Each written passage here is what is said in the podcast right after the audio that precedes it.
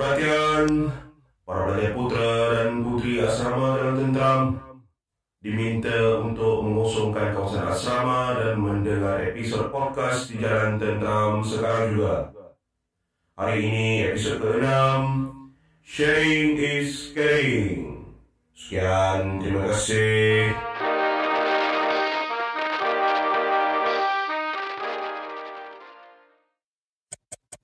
Jam menunjukkan pukul 11 malam. Tinggal 30 minit lagi sebelum light off. Di Dom D32, kelihatan Ucup, Adib, Zainul dan Nabil sedang resah menunggu. Mana Fawaz ni? Adib bersuara. Entahnya. Lama betul. Ambil air je kot. Dasar budak gemuk. Mesti dia tengah termengah-mengah sekarang ni. Nabil pula bersuara seakan-akan tidak berpuas hati. Sempat pula dia mengeji Fawaz tu sekali. Tidak lama kemudian, Fawaz muncul di muka pintu sambil membawa baldi berisi separuh air. Sorry geng. Aku nature call tadi. Alang-alang kan. Kata Fawaz sambil menyeringai tersenyum.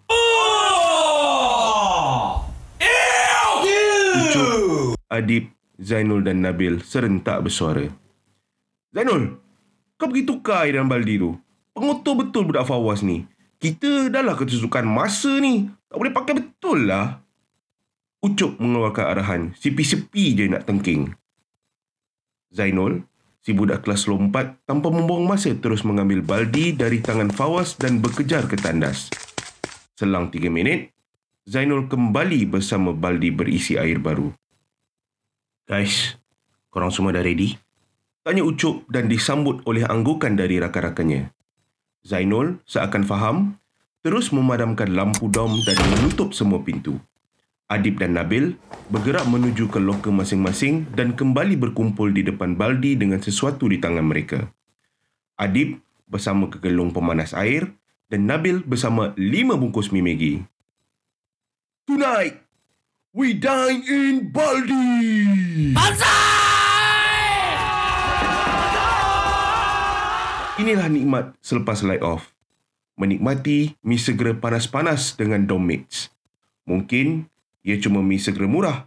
Namun, di mata remaja baru akhir balik yang sentiasa kelaparan, inilah fine dining terbaik yang mereka mampu milik. Maggi curry sebaldi bersama-sama. Hmm. Perhatian kepada para pelajar putra dan putri asrama yang tenteram, Siaran podcast telah tamat. Sila pastikan lampu dom anda ditutup dan tiada sebarang pergerakan lagi. Siaran podcast akan diumum pada waktu yang sama esok. Selamat malam.